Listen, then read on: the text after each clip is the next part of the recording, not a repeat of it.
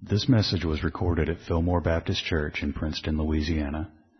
Our goal is to faithfully preach the Word of God for the salvation of sinners, the strengthening of believers, and the glory of God. Please visit our website at www.fillmorebaptist.org and listen for more information at the conclusion of this message. Habakkuk, or if you prefer, uh, Habakkuk, uh, wherever you want to put the accent. it's okay, because I don't know Hebrew anyway, so I won't be able to correct you.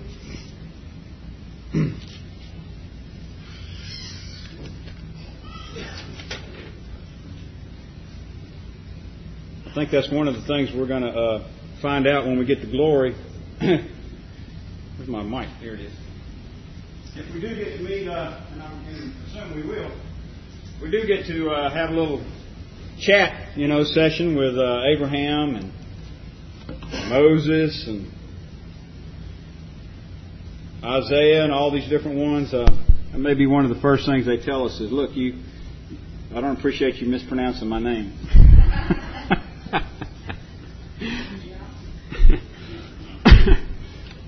uh, that'll be all right. All right. Going to read again what we read this morning, which is verses 12.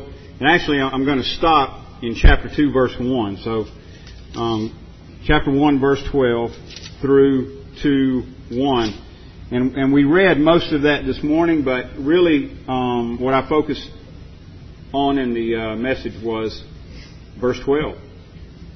So we're going to try to go beyond that this evening. Let's, let's pray first. Heavenly Father, we do thank you, uh, Lord, for your goodness and grace and mercy towards us.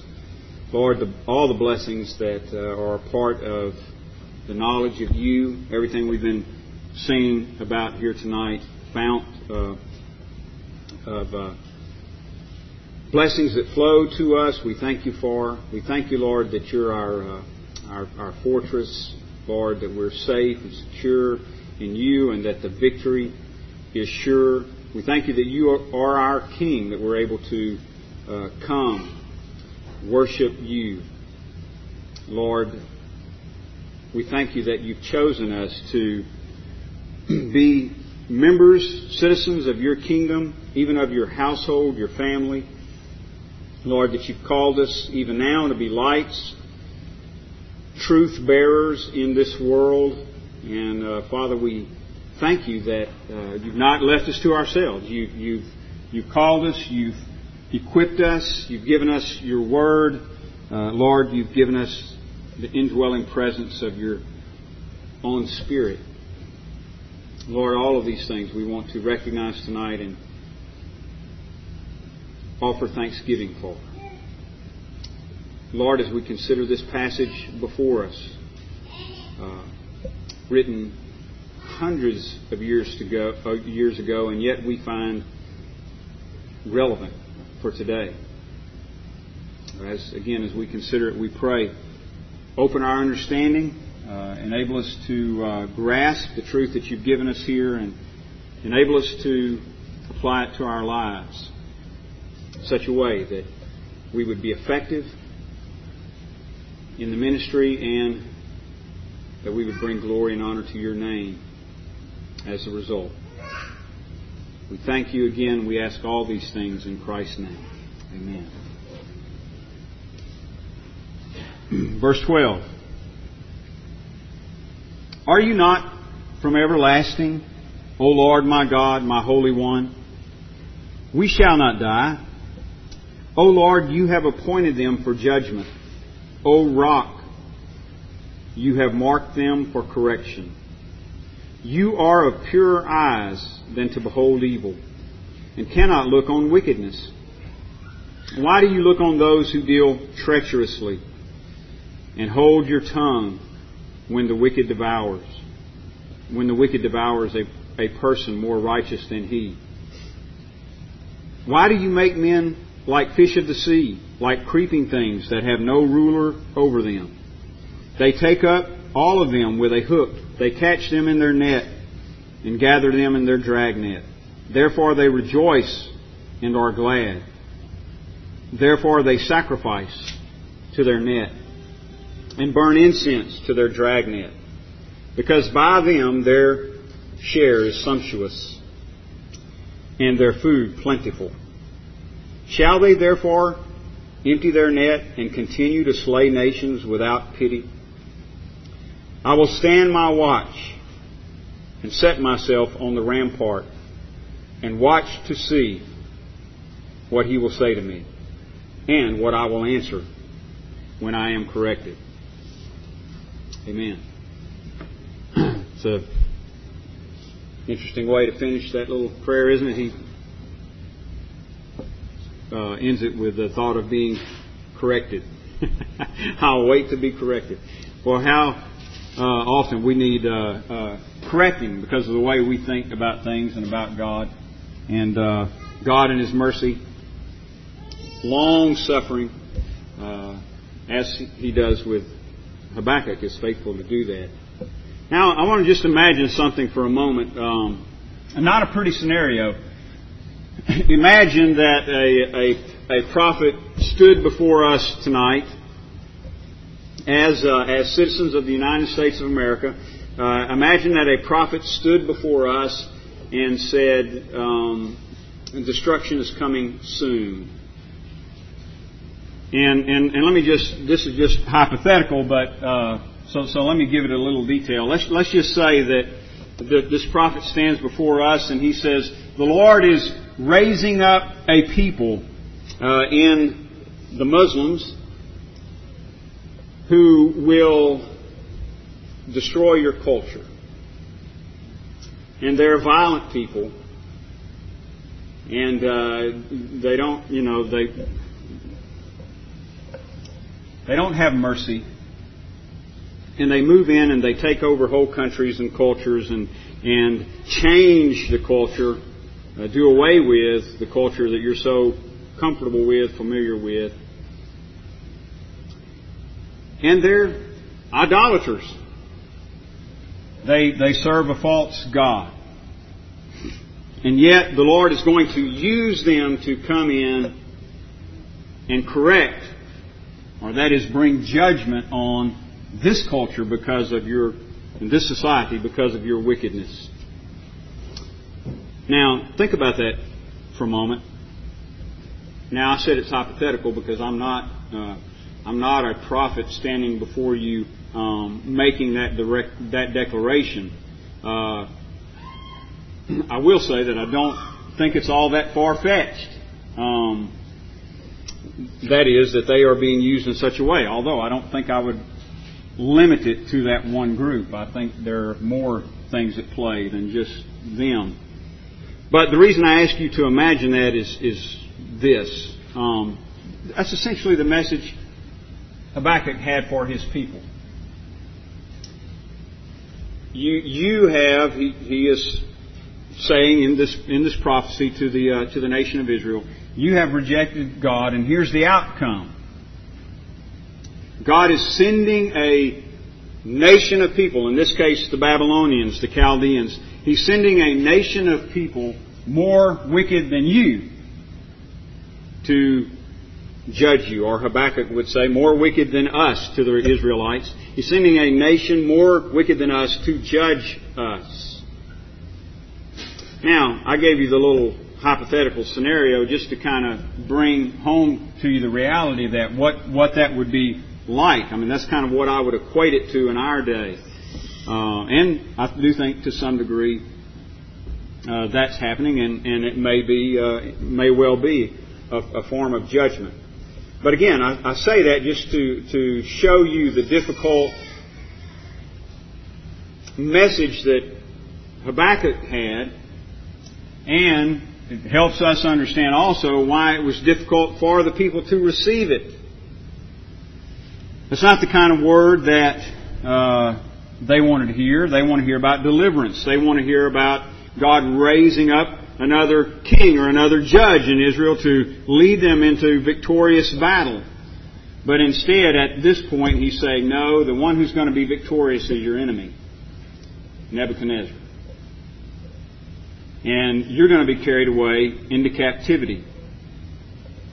Um, there's going to be hardship. There's going to be suffering. Now, one thing that's interesting about this that uh, I, think I've already pointed out, but I want to mention it again, is the fact that even though Habakkuk is a man of God here, he is true to the Lord, to some degree he's going to be included on it, in this. To some degree he's going to, he's going to suffer because of the sins of the people of Israel. Because of, we might just say it this way, he's, to some degree he's going to suffer because of the sin in this world and because of the sinfulness of his society. Now, Jeremiah had to carry this same message during this same period. And if you've read the book of Jeremiah, you know what kind of response he got. And so the nation of Israel suffered because of their sin. And men of God, men and women of God, um, who, who were faithful to the Lord, who believed, such as Habakkuk and Jeremiah, suffered as well for their righteousness. Because they stood for the truth, because they believed and were faithful to the Lord. So there's judgment for sin on one hand, God is judging His people for their sin. And on the other hand, the righteous also suffer just because, basically, because they're living in a fallen world. And this is where it becomes, I think, real relevant for us. Now, when 9-11 happened, you probably remember, uh, some people were, were quick to say, one in particular comes to mind, but some people were a national figure not not somebody I know personally, but a national figure.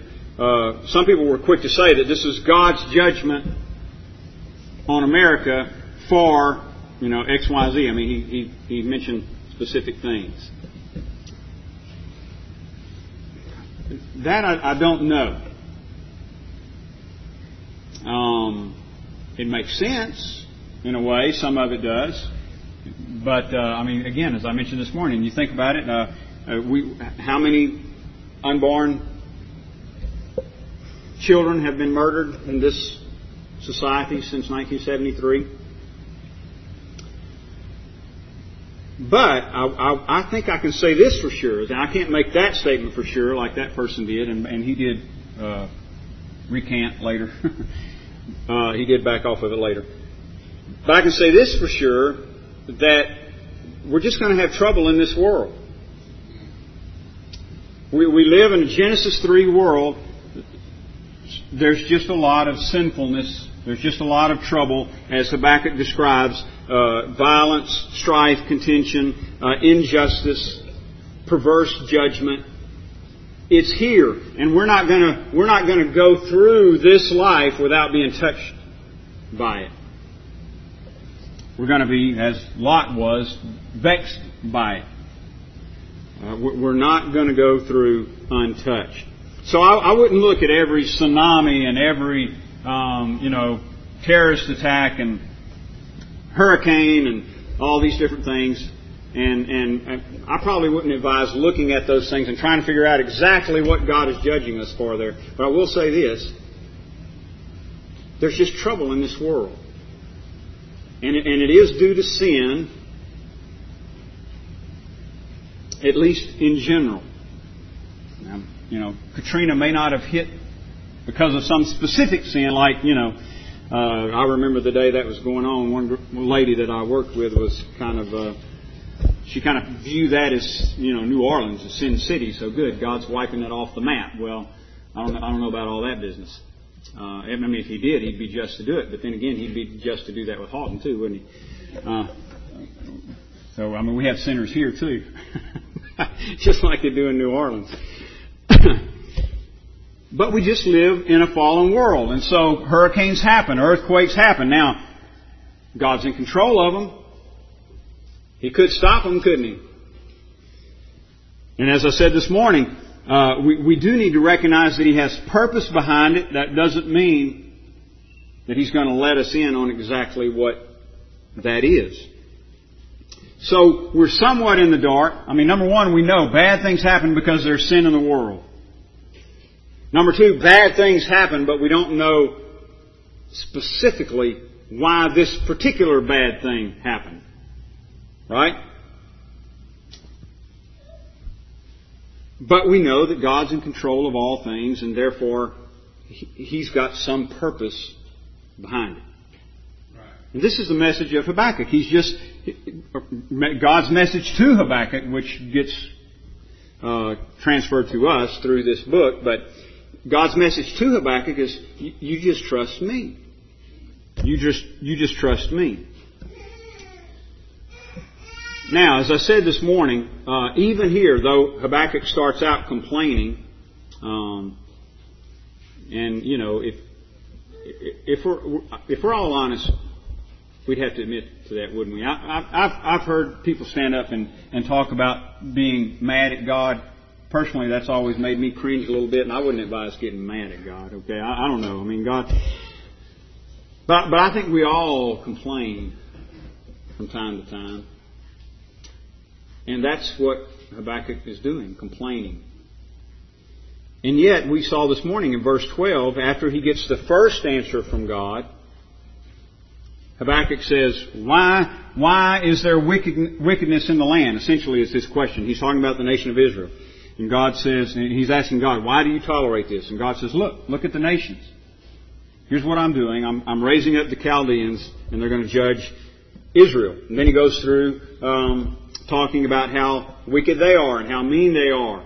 So Habakkuk is saying, why is this here? And God's saying, look over here, because there's, there's even more over here, and it's even worse than you were probably thinking.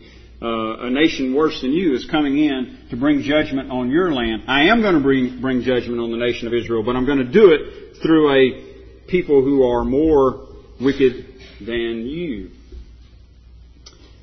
And so Habakkuk uh, comes back, and in verse 12, as we talked about this morning, expresses uh, confidence in God's character.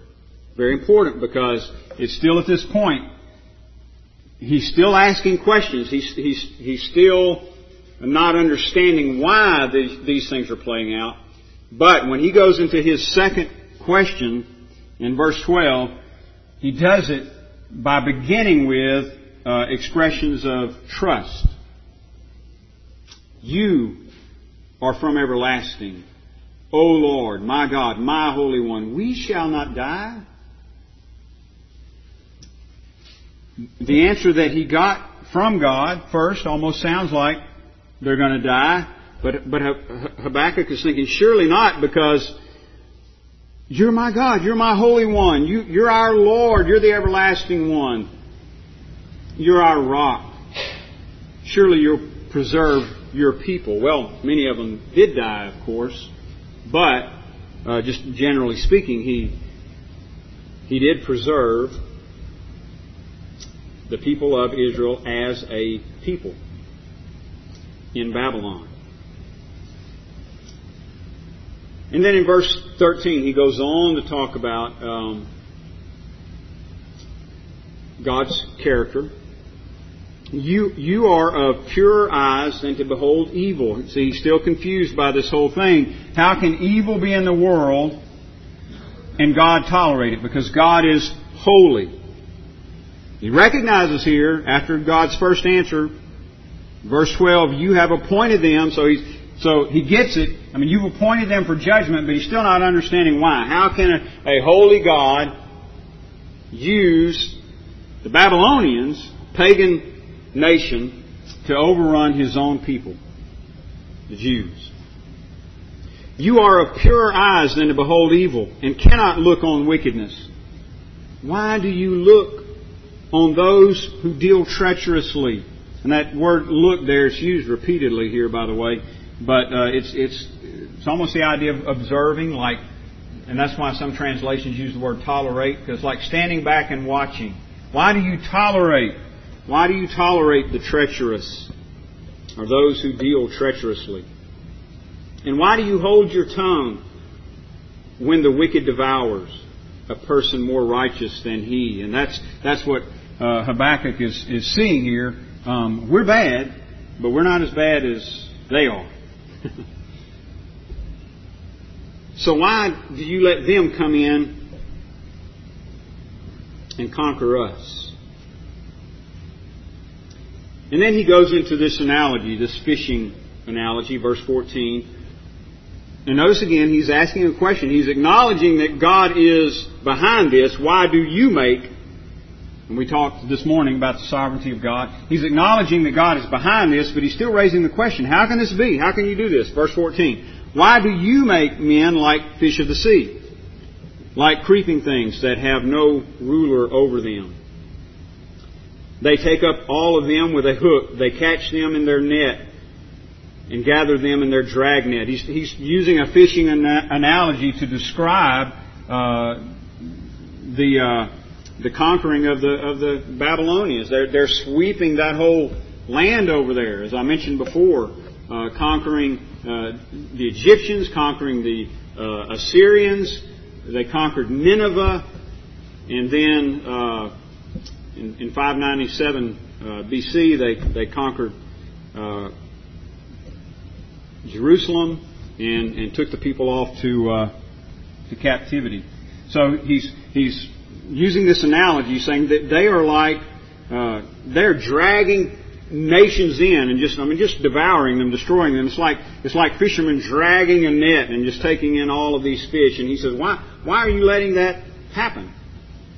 Why do you make men like fish of the sea, like creeping things that have no ruler over them? In other words, he's, he's saying it's like they they're, they're not accountable to anybody. They're not being held accountable for their actions. They they have they're not being governed. They have no ruler over them. They're just, they're just doing according to their will. Remember back in verse 7, in, in uh, the Lord's own description of the Babylonians, he says, They are terrible and dreadful. Their judgment and their dignity proceed from themselves. Or as I mentioned this morning, the NIV says, They are a law unto themselves. So it's like they have, uh, Habakkuk is saying, it's, it's you've made them like fish in the sea who have no ruler over them. So it's like they just do whatever they want to do. And they don't have to pay any price for it.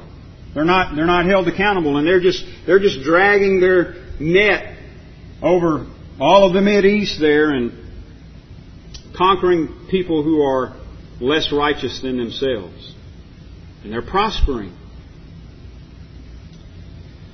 Again, verse 15, they take up all of them with, with a hook. They catch them in their net and gather them in their dragnet. Therefore they rejoice and are glad.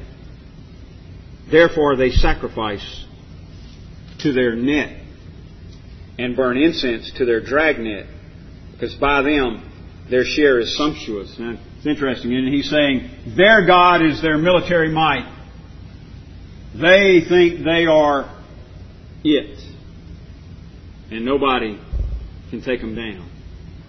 And, you know, that's the way it was playing out at, at this particular point. They, they were conquering. I mean, Necho, uh, uh, king of uh, Egypt,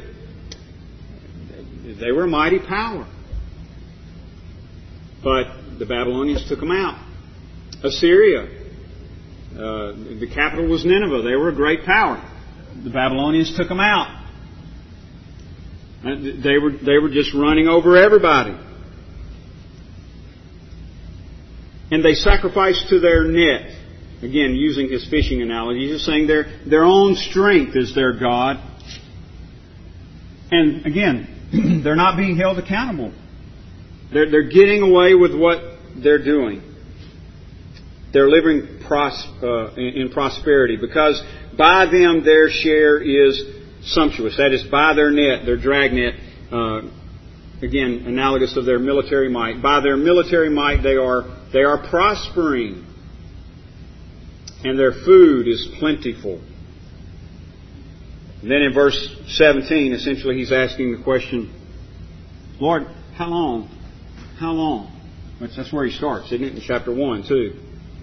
Verse 2. O Lord, how long shall I cry, and you will not hear?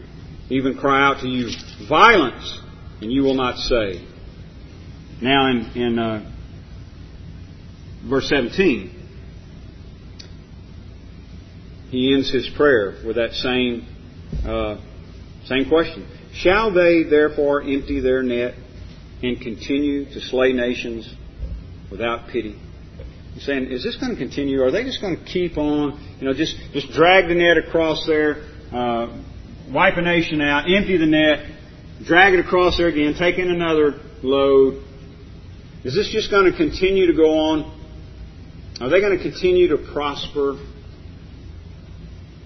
in their wickedness, in their idolatry, in their cruelty? Or are they going to continue to be successful?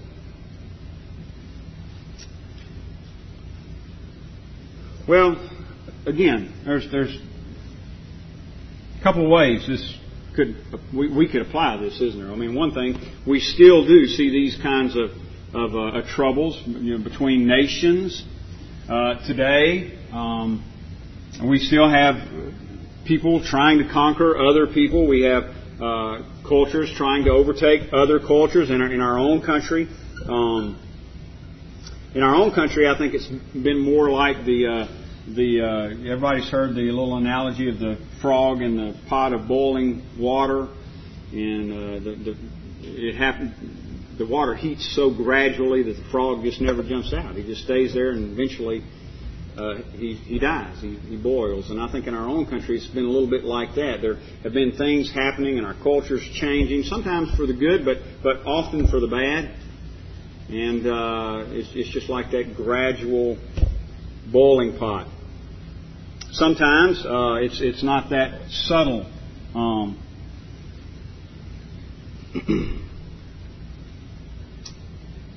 a relative of mine, um, in a, uh, a, sarcastic way, put a post on uh, Facebook not too long ago and put um, Mohammed is I don't know the fastest you know growing name you know as far as popular names it's like growing faster than any other.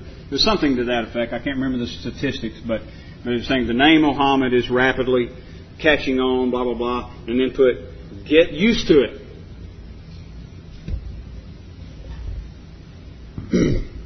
and I responded to her, and I really did try to do it gently because I really wanted to be heard and not, not, uh,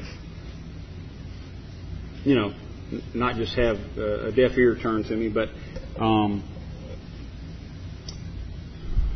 I basically said, you, you, they have real intentions and this may sound crazy. I know it does sound crazy to some people.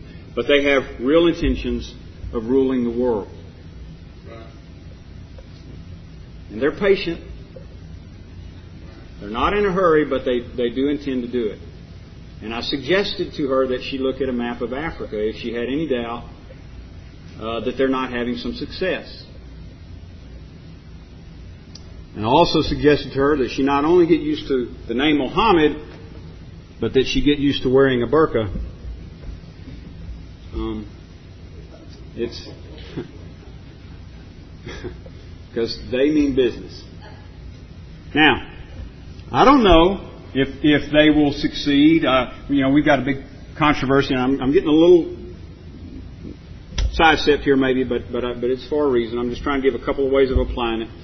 Um, I don't know if they will succeed and uh, you know, ultimately here, you know, we've, we've got things going on that, that, that are shocking. I mean, there's, there's, they're trying to build a big mosque right now at Ground Zero. Um, but somehow, some way, eventually, and it may not be by Muslims at all, it may be a totally different group or, you know, a whole multitude of groups. I don't know. But eventually, this country will come down. One way or the other, from the inside or from the outside. No nation here lasts forever. Eventually it's coming down. But let's, let's just say, let me go back to my hypothetical uh, scenario that I gave earlier. Let's just say they did succeed here in our lifetime. What, would be our response to that as Christians? In other words, could we, could we go into a change like that trusting God? And I, and I don't think this, uh, one reason I ask this, because I don't think this is totally hypothetical. Now, the scenario I gave you, uh, yeah, I just made it up, fiction, but there are changes coming. There are changes happening.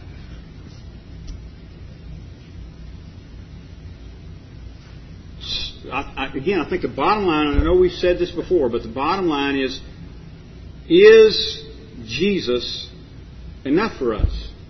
If, if everything else in this world that we hold dear goes away, changes, gets corrupted, whatever, is Jesus enough for us?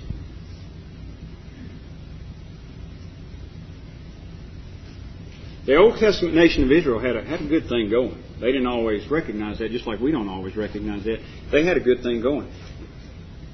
God set up that country. Not, not America, but, but the Old Testament nation of Israel. God set up that country. And, and He was their primary ruler, right? They had a good thing. They had the house of God, which under the old dispensation was a literal building, the temple. They had true worship. I mean, they worshiped the true living God. When, when they were doing right, they had the best legal system in the world, and, you know, I mean, God Himself was setting down the rules for justice. And as far as they would follow those, uh, you know, it was, it was all good. Well, this, this was what Habakkuk was used to. This is where he lived where Jeremiah lived. This is where Nahum lived. This is where all the other people lived, what they were used to. And the message of Habakkuk is, this is all going to be taken away. This is all going to be taken away. And so, God's going to have to be enough. He, he told them through Jeremiah, look, this is the Lord doing this, and if you resist, you're going to die. You, you run off to Egypt, you're going to perish in Egypt. If you stand up and fight, you're going to die by the sword. But if you'll submit to God's will and go into captivity, you got to think again for a moment how hard a thing that is to hear. The prophet of God telling them, the enemy's coming. They're going to be victorious. What you need to do is submit to them and let them take you away. And the Lord said, if you do that,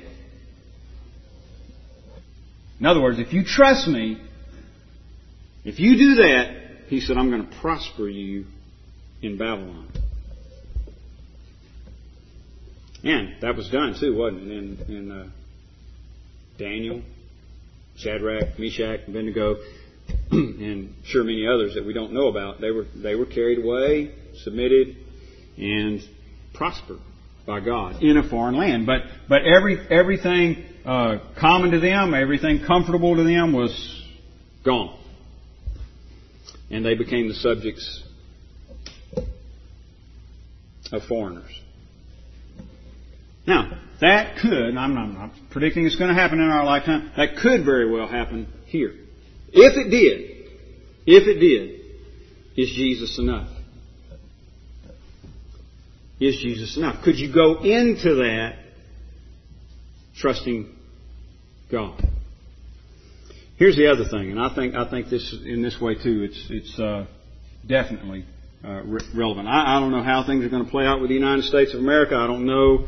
Uh, you know, when I was growing up, we thought sure at some point the Russians were going to push the button, and uh, and then we were going to have to push the button, and uh, you know you, you wouldn't be able to get far enough away from Barksdale fast enough uh, so I mean, we're pretty well all going to be annihilated pretty quick, and we and we thought pretty sure, you know, that's going to happen, uh, you know, soon. But now the Cold War war's over, whole different situation. I don't, I don't know how it's all going to play out with the United States of America, but I can tell you this: as Christians in this world, according to the Bible, we're going to have trouble. We're going to have hardship. We are, we are, folks, we are in a foreign land. This is not our home.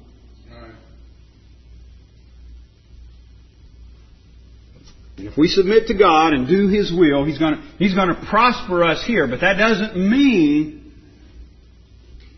that we won't have any hardship.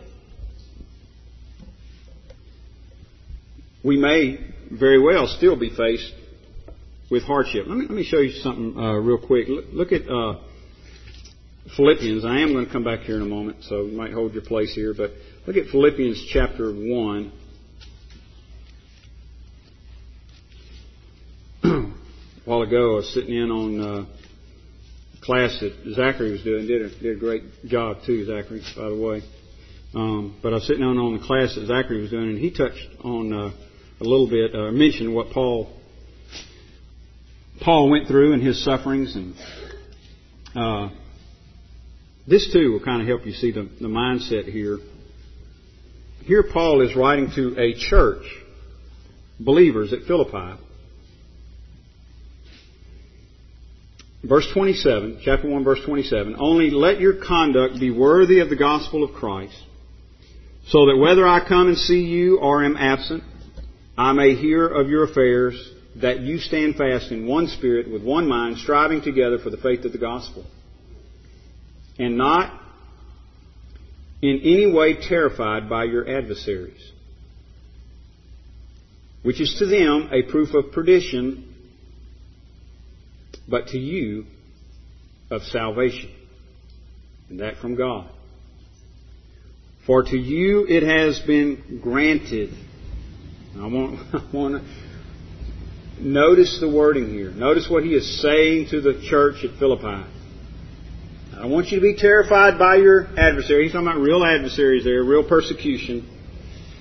You know, not not just worrying about somebody writing a bad article about you in the newspaper or something, but I mean, he's talking about, uh, you know, real suffering here. He says, I want you to conduct yourself worthy of the gospel of Christ. Verse 28, not in any way terrified by your adversaries, which to them is a proof of perdition. I mean, they'll think, well, yeah, surely you are uh, crazy, I guess. Uh, but to you, of salvation. It'll, it'll be proof to you of salvation from God.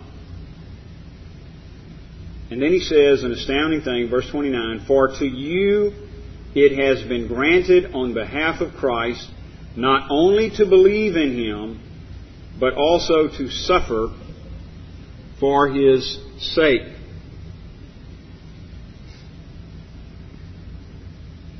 For to you it has been granted. It's a gift. Paul is saying.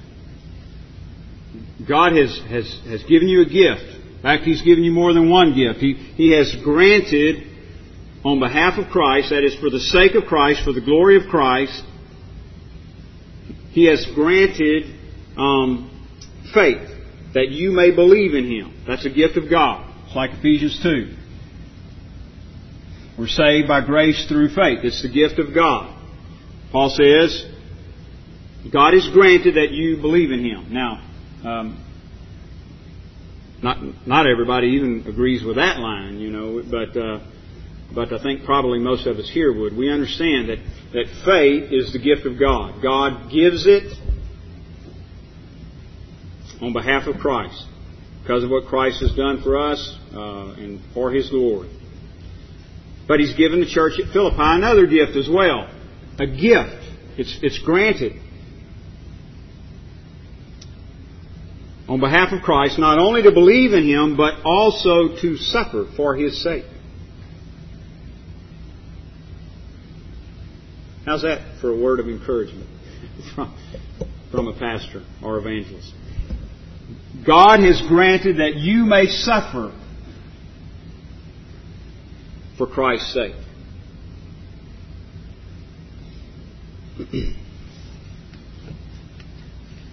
Look at Acts 9 for a moment.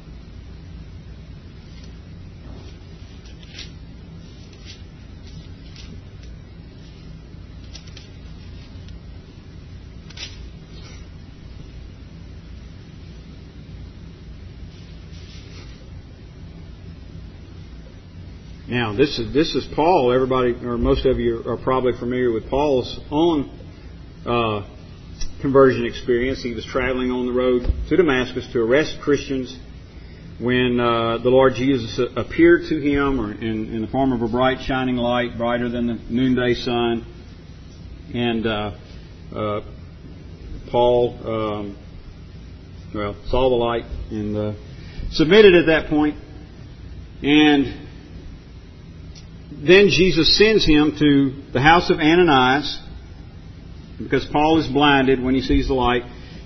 Jesus sends him to the house of Ananias, says, Ananias, pray for you, and you'll receive your sight. Verse 13, uh, Ananias answers the Lord. This is a conversation between Ananias and the Lord. I've heard from many about this man, how much harm he has done to your saints in Jerusalem, and here he has authority from the chief priest to bind all who call on your name. But the Lord said to him, Go. Telling Ananias, You go pray for Paul. Go, for he is a chosen vessel of mine to bear my name before the Gentile. This is now, now remember, Paul told the Philippians, God has granted to you that you may believe in him. Well, Paul has lived that, right? Because here Jesus says about Paul, he's a chosen vessel of mine. It's, it's been granted to him. I've chosen him for my work. So it's been granted to him to believe on me, is essentially the same thing. So he tells Ananias, Go, for he is a chosen vessel of mine to bear my name before Gentiles, kings, and the children of Israel, for I will show him how many things he must suffer for my name's sake. I will show him how many things he must suffer for my name's sake. Um,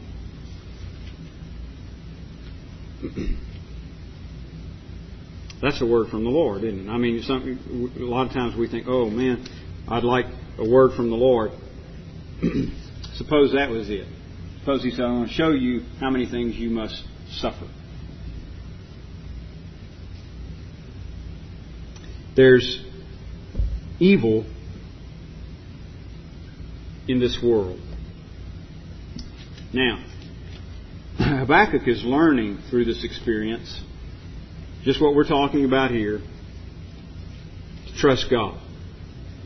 He starts out with the question God, why aren't you doing something? There's evil all around me. There's trouble. There's strife. There's injustice. Why aren't you doing something about it? God answers and says essentially, uh, like we talked about last Sunday, I am doing something. Just not what you expected. I mean, you're not recognizing what I'm doing because this is not the way you would think it would be done, but I am doing something. Judgment is coming. And though Habakkuk doesn't understand, he's, he says, Lord, you're from everlasting. You're my Lord, my God, my Holy One. I know you'll preserve us. We shall not die. Now, again, as I said this morning, I think those are expressions of faith. He doesn't understand how this is all going to play out, but he, but he makes this statement, we shall not die, expressing his belief that surely God will preserve his people somehow, even though God has just announced the destruction of the land.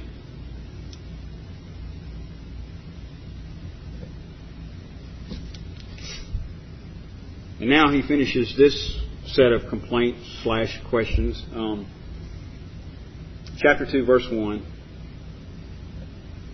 I will stand my watch, set myself on the rampart, and watch to see what he will say to me, and what I will answer when I am corrected. Again, it's interesting that he says that. But he, he basically says, Lord, why, is, why are things this way? And I don't understand. But I know you. You're Lord. You're my Lord. You're my God.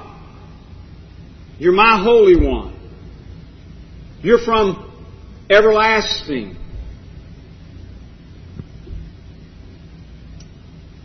And so here's what I'm going to do, Lord. I'm just going to wait. I'm just going to wait. I'm just going to listen.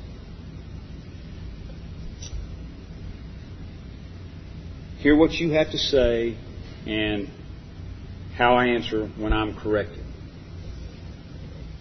So he's, he's still, in all the confusion, um, trusting God. I'm going to trust you. And I told you when we started, he starts out complaining, but we're going to see when we get to chapter 3, he winds up praising.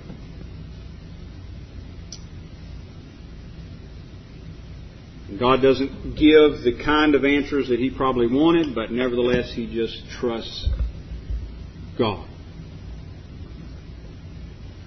Jesus said, In the world you have tribulation. But be of good cheer,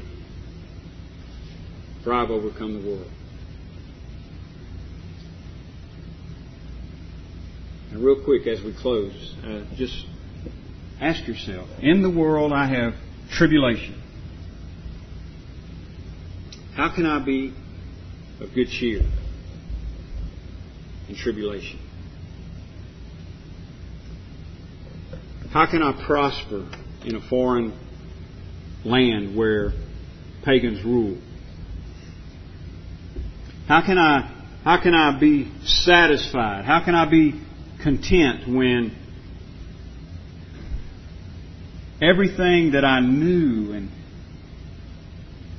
everything that made me feel secure and comfortable is stripped away?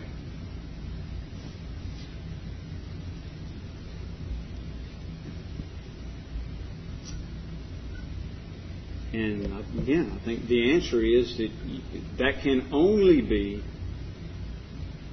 if Jesus is enough.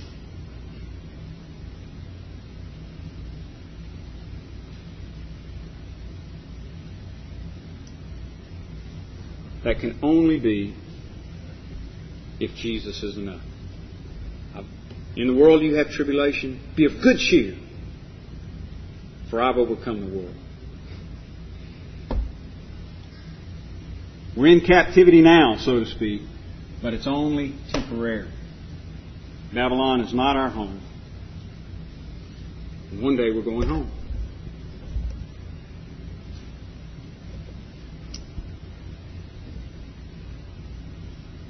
John Piper has a great saying that i will leave you with. Um, God is most glorified in us when we are most satisfied in Him. God is most glorified in us when we are most satisfied in Him. Whatever comes in this world, you know, whether it's some kind of national chaos or whether it's just uh, trouble in our own life, hardship, sickness, disease, whatever it is, our calling here is to be satisfied in Jesus. He's got to be enough. He's got to be enough. Let's pray. Heavenly Father, we do thank you for your word and for these words of encouragement from Old Testament saints who lived by faith. They were people just like us, but Lord, by your grace, they stood And Lord, that's what we pray for as well. By your grace, make us stand.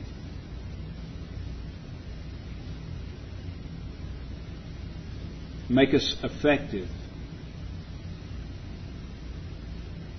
in carrying the gospel to people around us. And Lord, whatever may come uh, in our society, whatever may come in our personal uh, life and our personal affairs, may our joy truly be in you.